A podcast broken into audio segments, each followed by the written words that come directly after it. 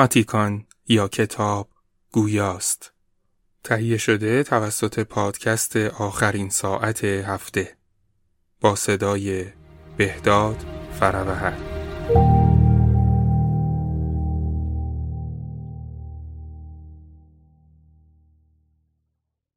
آزاده. اثر پیر لوتی. ترجمه شجاع الدین شفا.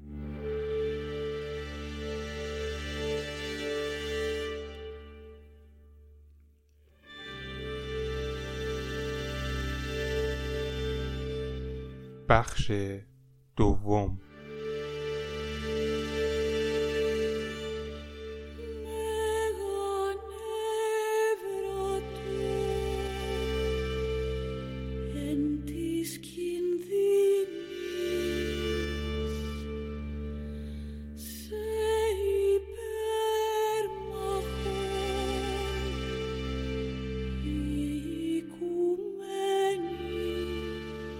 دولت‌های بزرگ اروپا یک بار دیگر از عثمانی که اکنون به صورت دولتی مشروطه درآمده است بهانه‌جویی می‌کنند و بالاخره با تحریک روسیه تزاری به دولت عثمانی التیماتوم می‌دهند. در دی ماه 1255 عثمانی این التیماتوم را رد می کند و همه احساس می کنند که خطر جنگ از نو نزدیک شده است. محله ایوب بهمن 1255 یک ماه است که هر روز آزاده را می بینم و هر یک از این دیدارها مترادف با یک دیوانگی کامل است. در این یک ماه روز به روز بی احتیاطی بیشتر و ناشیگری بیشتر کردم. این دیوانگی از آن روز شروع شد که در سالونیک با لباس مبدل برای اولین بار به پشت نرده های خانه آزاده رفتم. لباس ترکی پوشیدن و در میان ترک ها راه رفتن اگر در این حال کسی در محلات دورافتاده شهر که مردمش به خون اروپاییان تشنهاند از من پرسش ساده ای و می‌فهمید که ترک نیستم و به لباس مبدل درآمده ام حسابم پاک بود. چه برسد بدان که مرا در حال عشق بازی با یک زن غافل گیر کنند. در تمام تاریخ ترکیه چنین جسارتی سابقه نداشته است و همین جسارت من بود که آزاده را به طرف لغزشی که در کشورش بخشش ناپذیر بود کشانده بود.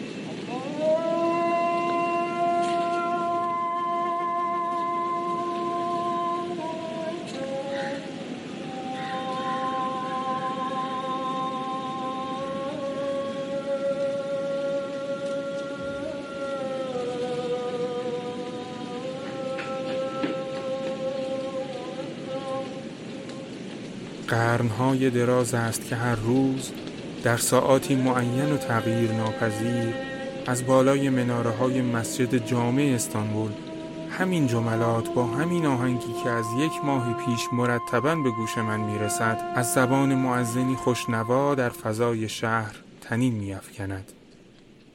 آنهایی که اکنون بدل به مشتی خاک سرد شده اند این صدا را در همین جا شنیده بودند. و روزی که ما نیز خاک شده باشیم این صدا همچنان در اینجا تنین انداز خواهد بود از سیصد سال پیش هر بامدادان چه در روزهای سرد زمستان و چه در صبحگاهان زیبای تابستان این جمله ای که بنیاد اصلی آین اسلام به شمار می رود در خاموشی دلپذیر بامدادی و آوای خروسان سحری در میآمیزد و خفتگان را بیدار می کند. و درست در همین لحظات است که من و آزاده ناگزیریم شب عشق را به پایان رسانیم و به شتاب از یکدیگر خداحافظی کنیم. بیان که بدانیم که آیا شب بعد نیز امکان دیدار خواهیم داشت یا نه و آیا این شب عشق شب آخرین بوده است یا شبی و شبهای دیگر را نیز در پی خواهد داشت. و هر روز در تاریک روشن بامدادی آزاده عزیز با لباسی محقر خود را در چادری پشمین و خاکستری رنگ میپیچد و ناشناسانه از خانه من به سوی اندرون ارباب که در آنجا سه زن دیگر نیز به فریب صاحب خانه خود مشغولند روانه می شود. قایقی او را به محله بازار می‌برد تا در آنجا او در خانه خدیجه لباسش را عوض کند و بعد با جامعه اصلی خود به حرم سرا رود و برای اینکه ظاهر امر حفظ شده باشد هر بار از بازار خریدی می کند تا دست خالی برنگشته باشد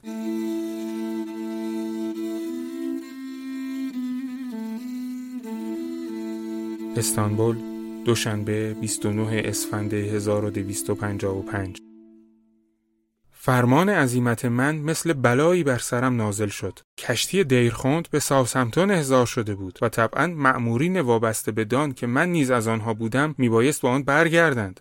به هر دری که ممکن بود زدم تا شاید این حکم لغو شود یا به من اجازه اقامت بیشتری در استانبول داده شود. به همه جا حتی به مرکز ستاد نیروی عثمانی مراجعه کردم ولی کوشش هایم به جایی نرسید. چهارشنبه یکم نوروز 1256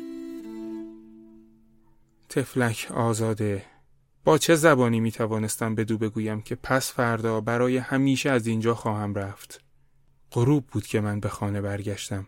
خورشید با اشعه گلگونش اتاق مرا روشن کرده بود. بوی بهار در همه جا به مشام می رسید مردها در قهوه خانه ها و در زیر درختان پشت و کوفه سرگرم کشیدن قلیان بودند.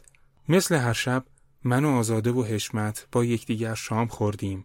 اما آن شب آزاده دست به غذا نزد. گویی ما هر سه نفر از حرف زدن بیم داشتیم. بالاخره آزاده گفت لوتی پس این آخرین باری است که با هم غذا می‌خوریم؟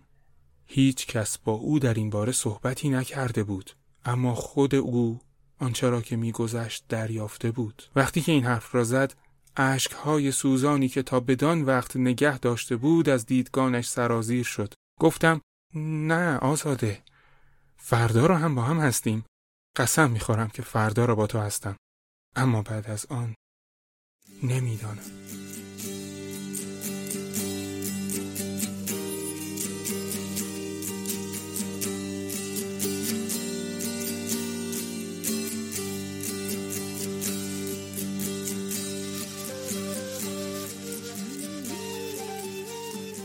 دوم فروردین. این فردا روزی بود که میبایست در این خانه کوچک و عزیز که همه خردریزهای آن خورد خورد و با دست عشق گرد آمده بود و همه جز از اجزایش برای ما خاطره ای را همراه داشت همه چیز را خراب کنم همه چیز را از جا بردارم و به هم بریزم. آزاده از من مثل محکومین به اعدام که باید خواهش آخرینشان برآورده شود خواسته بود که در این روز آخر به دو اجازه دهم که هر چه می‌خواهد بکند و هر چرا که او کرد به چشم قبول بنگرم. ساعت نه شب وقتی که با قایق بازگشتم در اتاق خودم جنجال و سر صدایی غیرعادی شنیدم.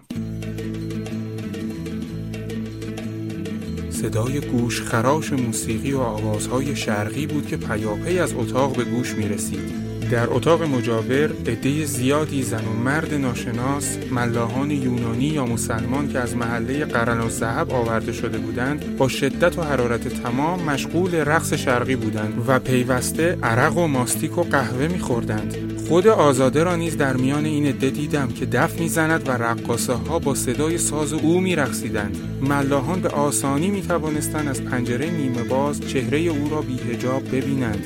این کار کار تحور آمیز و دیوانواری بود. آن هم در محله مثل ایوب که به چنین چیزهای عادت نداشت.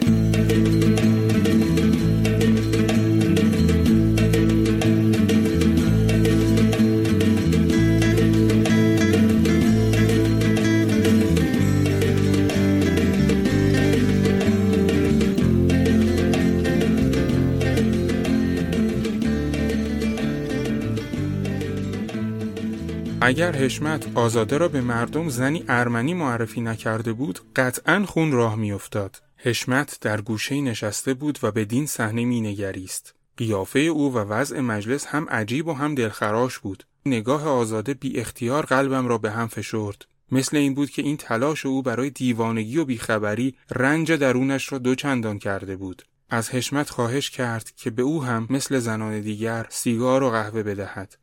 وقتی که قهوه می‌خورد خاموش بود.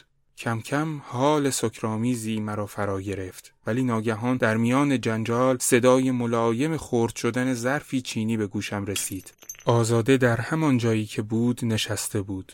اما فنجان قهوه را بی آنکه خود متوجه باشد چنان در دست خیش فشرده بود که فنجان خرد شده بود و تکه پاره هایش به زمین میریخت. ریختن قهوه بر زمین چیز مهمی نبود ولی اندکی بعد متوجه شدم که لکه قهوه پیوسته بزرگتر و گسترده تر می شود و از دست آزاده پیاپی قطره های تازه از آن فرو می ریزد. به کنار او رفتم و در نور نیمرنگ چراغ دیدم که از دستش رشته باریکی از خون روان بود. چینی با چنان فشاری شکسته بود که گوشت دستش را به کلی بریده و به استخوان رسیده بود. بیش از نیم ساعت از دستش خون آمد و هیچ وسیله‌ای برای بند آوردنش نبود. با همه تلاش های خود نتوانستیم از خونریزی جلوگیری کنیم. به طوری که اندکی بعد آزاده که رنگش مثل گچ سفید شده بود دیده بر هم نهاد و از هوش رفت و بالاخره پیرزنی که حشمت در این وقت شب به خانهش رفته و بیدارش کرده بود توانست با گذاشتن مرهمی از خاکستر و چند نوع گیاه خون را بند بیاورد. پیرزن سفارش کرد که در همه شب دستهای او به حالت عمودی نگه داشته شود و آن وقت مزدش را گرفت و رفت. مهمانان را مرخص کردیم و آزاده را در بستر خوابانیدیم. سرابهای او مثل مجسمه مرمرین سرد شده بود و خودش به کلی بیهوش بود. در تمام شب ما دو نفر حتی لحظه‌ای به خواب نرفتیم. نور ماه بر دیواره های برهنه اتاق میتابید و بدان منظره غمانگیز می‌داد. باد در بیرون میوزید و مثل پیرمردی که در آستانه مرگ باشد آرام آرام مینالید. نومیدی کشنده آزاده مرا رنج می‌داد. زیرا این نومیدی چنان عمیق و با تسلیم و رضا در آمیخته بود که حتی سنگ را هم به رقت می آورد. برای او من همه چیز بودم. تنها کسی بودم که وی دوستش داشته بود و تنها کسی که او را واقعا دوست داشته بود و حالا در شرف آن بودم که برای همیشه ترکش کنم. وقتی که حالش قدری به جا آمد به من گفت لوتی ببخش که با بریدن دست خودم مایه ناراحتیت شدم و نگذاشتم بخوابی. اما حالا دیگر بخواب. درد کشیدن من اهمیتی ندارد زیرا که اصلا از خود من دیگر چیزی نمانده است. گفتم آزاده آزاده عزیز من می‌خوای از این سفر برگردم؟ لحظه ای بعد هر دو در لبه تخت نشسته بودیم و من همچنان که دست مجروح او را بالا نگاه داشته بودم در چنین حالی به شیوه مسلمانان برایش سوگند یاد کردم که بازگردم. آن وقت وی گفت لوتی اگر هم در وطنت ازدواج بکنی اهمیت ندارد. آن وقت من دیگر معشوقه تو نیستم اما خواهرت هستم. فکر نکن که من نمی‌خواهم تو زن بگیری. زیرا من روح تو را بیشتر از تنت دوست دارم. تنها چیزی که از خدا می‌خواهم این است که تو را باز هم ببینم. اگر اینطور بشود هر مدتی که لازم باشد در انتظار تو میمانم و خوشبخت هستم. در آن صورت برای من همه چیز تمام نشده. این بار آرام آرام به خواب رفت. وقتی که خورشید طلوع کرد او را در خواب گذاشتم و از اتاق بیرون آمدم.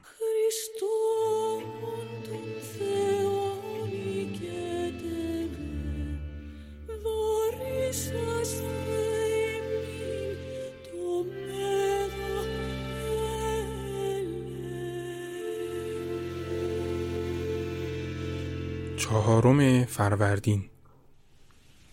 در یک بامداد بارانی درست در روزهایی که بهار آغاز می شد یک سمسار سالخورده یهودی خانه عارف افندی را به کلی خالی کرد و تهمانده بساتش را با خود برد. حشمت با چهره عبوس ناظر این نقل و انتقال بود و وقتی که همسایه های سرخیز او از او پرسیدند که حشمت اربابت کجا می رود؟ جواب داد نمی‌دانم. بدین ترتیب بود که زندگی افسانه‌ای شخصی به نام عارف افندی پایان یافت و این رویای مشرق زمینی مثل همه افسانه های شیرین و شاعرانه شرق به آخر است شاید دیری بگذرد که گذشت و زمانی حتی خاطره این رویای دلپذیر را نیز از میان بردارد.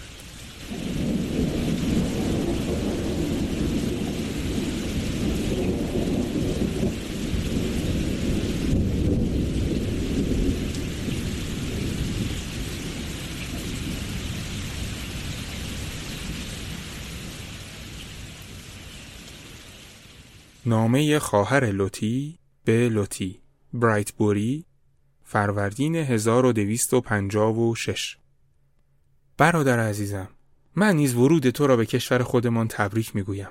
خدا کند که در اینجا روزگار خوشی در انتظارت باشد و علاقه و صمیمیت ما رنجهایت را تسکین دهد. خیال می کنم کار ما در این راه مشکل نباشد. زیرا واقعا همه ما از بازگشت تو به منتها درجه خوشحالیم. کسی که اینقدر محبوب و عزیز باشد و وجودش بزرگترین مایه دلخوشی و علاقه این همه افراد به شما رود دلیل ندارد که خودش را در این دنیا محکوم به تحمل یک زندگی نفرین شده بداند. چند روز پیش نامه مفصلی برایت به آدرس استانبول نوشتم که یقینا به دستت نرسیده است و هیچ وقت هم نخواهد رسید. در این نامه نوشته بودم که چقدر خودم را شریک همه رنج ها و دردهایت احساس می کنم راستش را بخواهی نه یک بار بلکه به کرات به ماجرای آزاده فکر کردم و اشک ریختم. برادر جان فکر می کنم که تقصیر از تو نیست. اگر در همه جا قطعه ای از قلب و از هستی خودت را می‌گذاری و میگذری اما خودت میدانی که به همین زودی ها کس دیگری این وجود را به طور کامل تصاحب خواهد کرد و تو خود از این بابت خیش را خوشبخت ترین مرد جهان خواهی دانست. بلبل ها و فاخته ها قمری ها و پرستوها ورود تو را سلام می‌گویند. در هیچ فصلی بهتر از این نمی‌توانستی بدین سرزمین بیایی. از کجا معلوم است؟ شاید هم بتوانیم تو را کمی بیشتر مجبور به ماندن کنیم تا بیشتر نازت را کشیده باشیم. خدا حافظ. از دور تو را میبوسم. به امید دیدار خواهرت.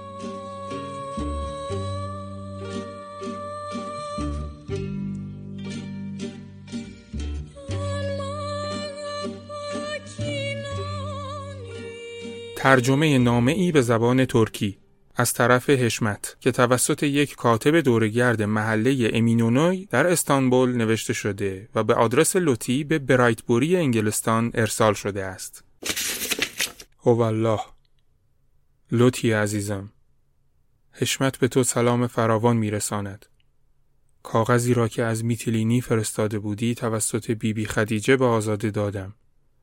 آزاده کاغذ تو را روی سینهش گذاشته اما هنوز نتوانسته است آن را به کسی بدهد که برایش بخوانند برای اینکه از وقت رفتن تو از خانه بیرون نیامده است. آبدین افندی شوهر او تقریبا از همه جریان بو برده و همه آنچه را که گذشته فهمیده است. زیرا ما در روزهای آخر کاملا بی احتیاطی می کردیم. خدیجه می گفت اگر با این وصف آبدین افندی آزاده را بیرون نکرده و دشنامش نداده است برای این است که خیلی دوستش دارد. منتها دیگر پا به اتاق او نمی‌گذارد و اعتنایی به وی نمی کند و با او حرف هم نمی‌زند. از وقتی که تو رفته ای آزاده مریض شده ولی حکیم باشی برای معاینش آمده و گفته است هیچ مرضی ندارد. دیگر هم بر نگشته است. به نظرم سر ما را آن پیرزنی بروز داده که یک شب برای بند آوردن خون دست آزاده به سراغش رفتیم. عجوزه لعنتی پول گرفته و هر چرا که می‌دانسته گفته است. آزاده توسط من به تو پیغام می دهد که یک لحظه هم بیاد تو زنده نیست و نمی‌داند چطور ممکن است تو به استانبول برگردی و باور نمی کند که یک دیگر چشمش به چشم تو بیفتد. پیغام می دهد که لطی حرفهایی را که به من گفتی فراموش مکن. قولهایی را که دادی فراموش مکن. خیال می کنی که در نبودن تو من می توانم حتی یک لحظه در استانبول خوشحال باشم؟ به خدا قسم از وقتی که تو رفتی دل من هم شکست. قربانت برادر تو حشمت در حاشیه نامه راستی هفته پیش محله فنر آتش گرفت و همش سوخت. هنوز مرا برای جهاد احضار نکردند برای اینکه پدرم خیلی پیر است. ولی خیال می کنم به همین روزها احضار بکنند.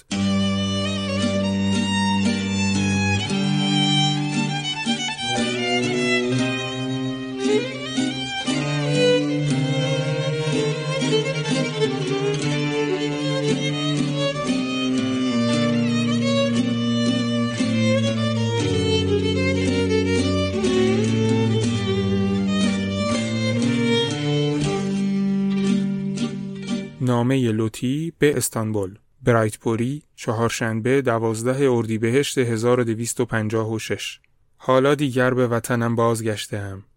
به وطنی برگشتم که همه چیزش با کشور شما فرق دارد. زیر درخت های کهنسالی که همه دوران کودکی من در سایه آنها گذشته در شهر کوچک برایتبوری که این همه در استانبول از آن برایتان قصه می گفتم در پناه بلوط های سرسبز نشستم بهار است اما بهار بیخاصیتی است همه اش ابر و باران همه اش مه و سرماست تقریبا مثل زمستان شماست.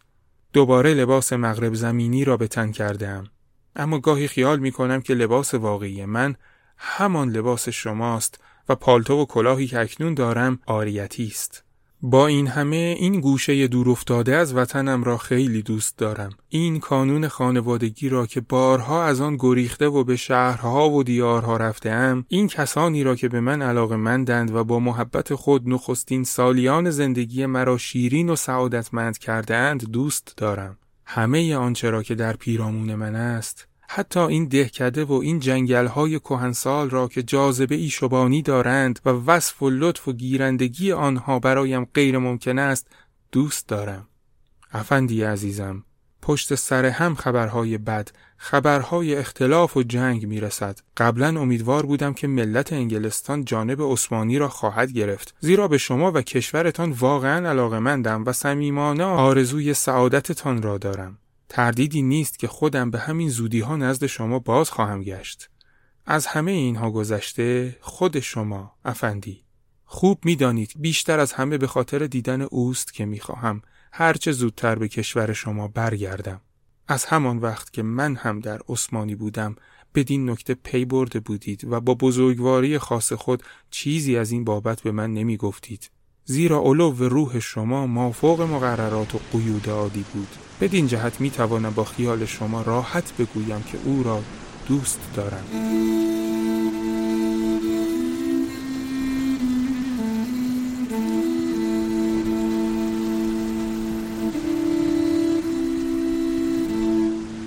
چند ماه بعد.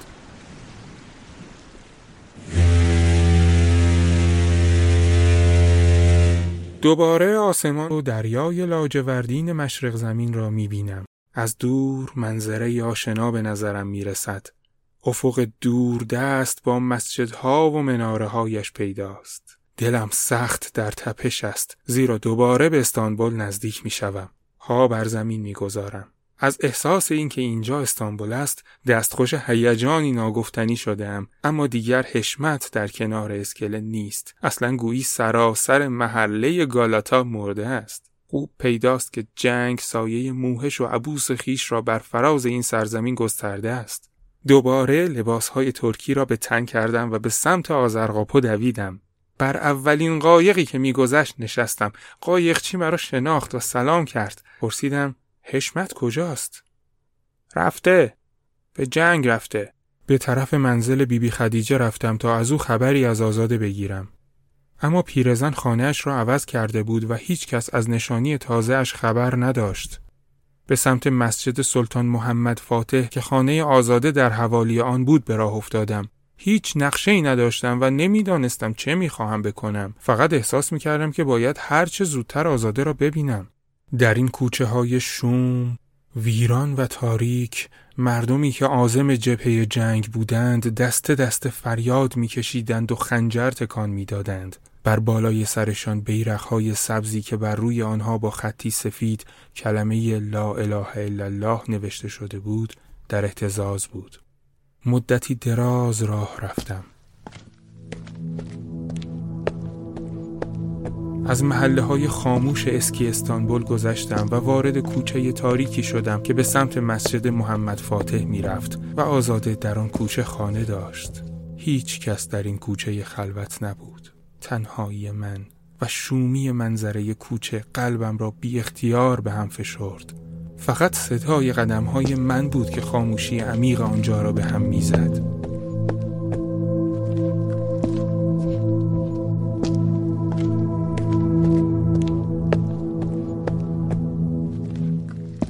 ناگهان در سر پیچ کوچه روی علفهای سبزی که در وسط سنگ فرش پیاده رو رویده بود پیرزنی را دیدم که درست در کنار دیوار راه می‌رفت و پاهای سیاه و لاغر و برهنش از زیر چادری ژنده پیدا بود.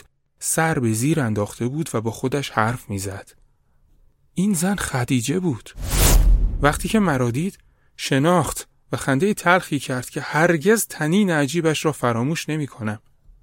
گفتم آزاده کجاست؟ ایستاد و در حالی که با لذتی وحشیانه بر روی آهنگ کلمه ای ترکی تکیه می کرد جواب داد اولو اولو اولمش اولمش اولمش آن وقت از روی کینه و رضایت به قهقه خندید و دوباره بیرحمانه در دنبال من فریاد زد مرد مرد مرد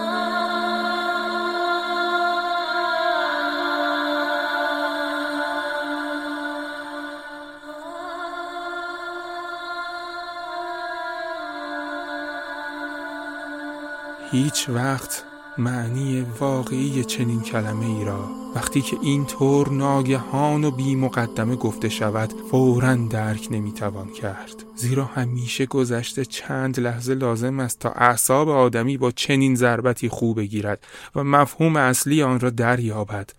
در این چند لحظه من به راه خود می‌رفتم ولی پیرزن مثل ملک عذاب با لحن شوم خود پی در پی فریاد می‌کشید مرد در پشت سر خود کینه کشنده و بی حد و حصر این زن بیچاره ای را که تا سرحد پرستش به خانمش علاقه داشت و فکر می کرد که من باعث مرگ او بودم احساس می کردم.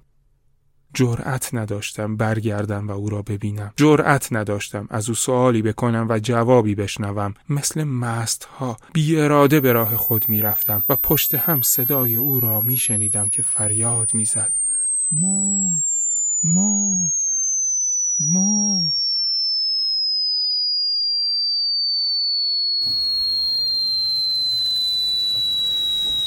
کنار فواره مرمرینی نزدیک خانه آزاده به خودم آمدم. پیشانیم به سنگ مرمر خورده بود و از آن خون می آمد. فهمیدم که مدتی است با بیخبری در آنجا نشستم. سرم گیج می‌خورد و خانه ها در پیرامونم مشغول رقصی شوم مشغول رقص مرگ بودند. احساس کردم که دستی سیاه و پرچین و چروک مانند بالشی در زیر سر من است. سر برگرداندم و خدیجه را دیدم. کنارم نشسته بود و گریه می کرد و با دست دیگرش آب سرد به پیشانیم می ریخت. رهگذران به ما توجه نداشتند. زیرا در زمان جنگ بود. مردم بیش از آن که متوجه ما باشند در فکر نخستین خبرهای ناگواری بودند که از جبهه رسیده بود.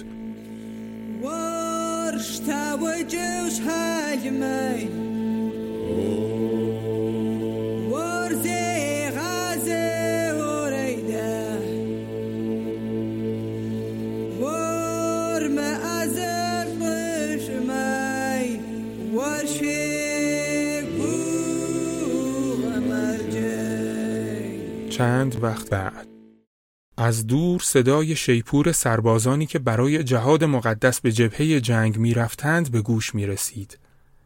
شمشیر سنگینی که به کمر داشتم بر زمین کشیده می شد.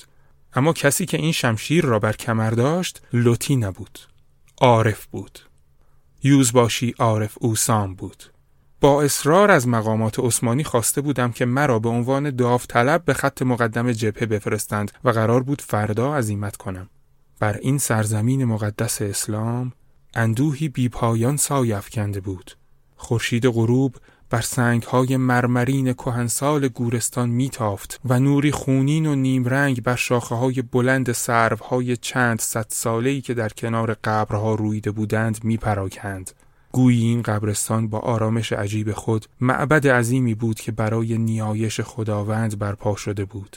کنار گوری تازه تمام زندگانی گذشته خیش را از ورای پرده سیاه و شوم از برابر نظرم گذراندم. همه گوشه و کنارهای جهان را که در آنها سفر کرده و عشق ورزیده بودم همه زنانی را که دورانی کم یا زیاد دل به دانان بسته بودم و آن کانون عزیز خانوادگی را که برای همیشه ترکش گفته بودم با سایه های درختان بلوط با مادر سال خوردم مانند رویایی پریشان به چشم دیدم. از همه اینها به خاطر آن زنی که در زیر آن سنگ خفته بود دست برداشته بودم. زیرا این زن مرا با پاکترین با عمیقترین و با پرگذشتترین صورتی که ممکن بود دوست داشته بود. و به خاطر همین عشق بود که وی آرام آرام و بی سر و صدا در پشت نرده های آهنین حرم مرد مثل شمعی سوخت تا خاموش شد. اما تا دم واپسین حتی یک بار شکایت نکرد. حتی ناله ای بر لب نیاورد. حتی یک پیام شکوه آمیز برای من نفرستاد. هنوز صدای او را در گوش خود دارم که می گفت لوتی تو در فکر من نباش. من یک کنیزک بینوای چرکس بیش نیستم. اما تو آدم مهمی هستی. فکر مرا مکن. هر کار که دلت بخواهد هر کاری را که برای خوشبختیت لازم باشد بکن. بانگ شیپوری که از دور دست به گوش می رسید بلند تر و پرتنین تر شده بود. مثل این بود که در شیپور روز رستاخیز می دمیدند. هزاران نفر یک صدا فریاد الله اکبر برداشته بودند و این قریب حتی گورستان آرام و خاموش را به لرزه درآورده بود خورشید در پشت تپه مقدس ایوب غروب کرده بود و شبی تابستانی آرام آرام بر سرزمین اسلام دامن می گسترد.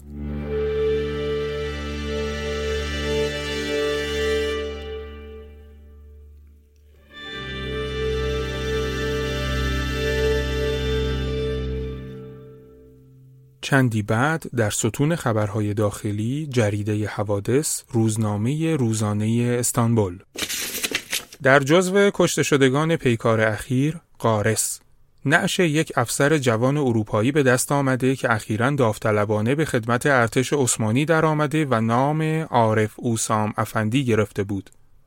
جسد وی را در پای قزل تپه در دشتهای قراجمیر در میان سایر دلیران اسلام به خاک سپردند.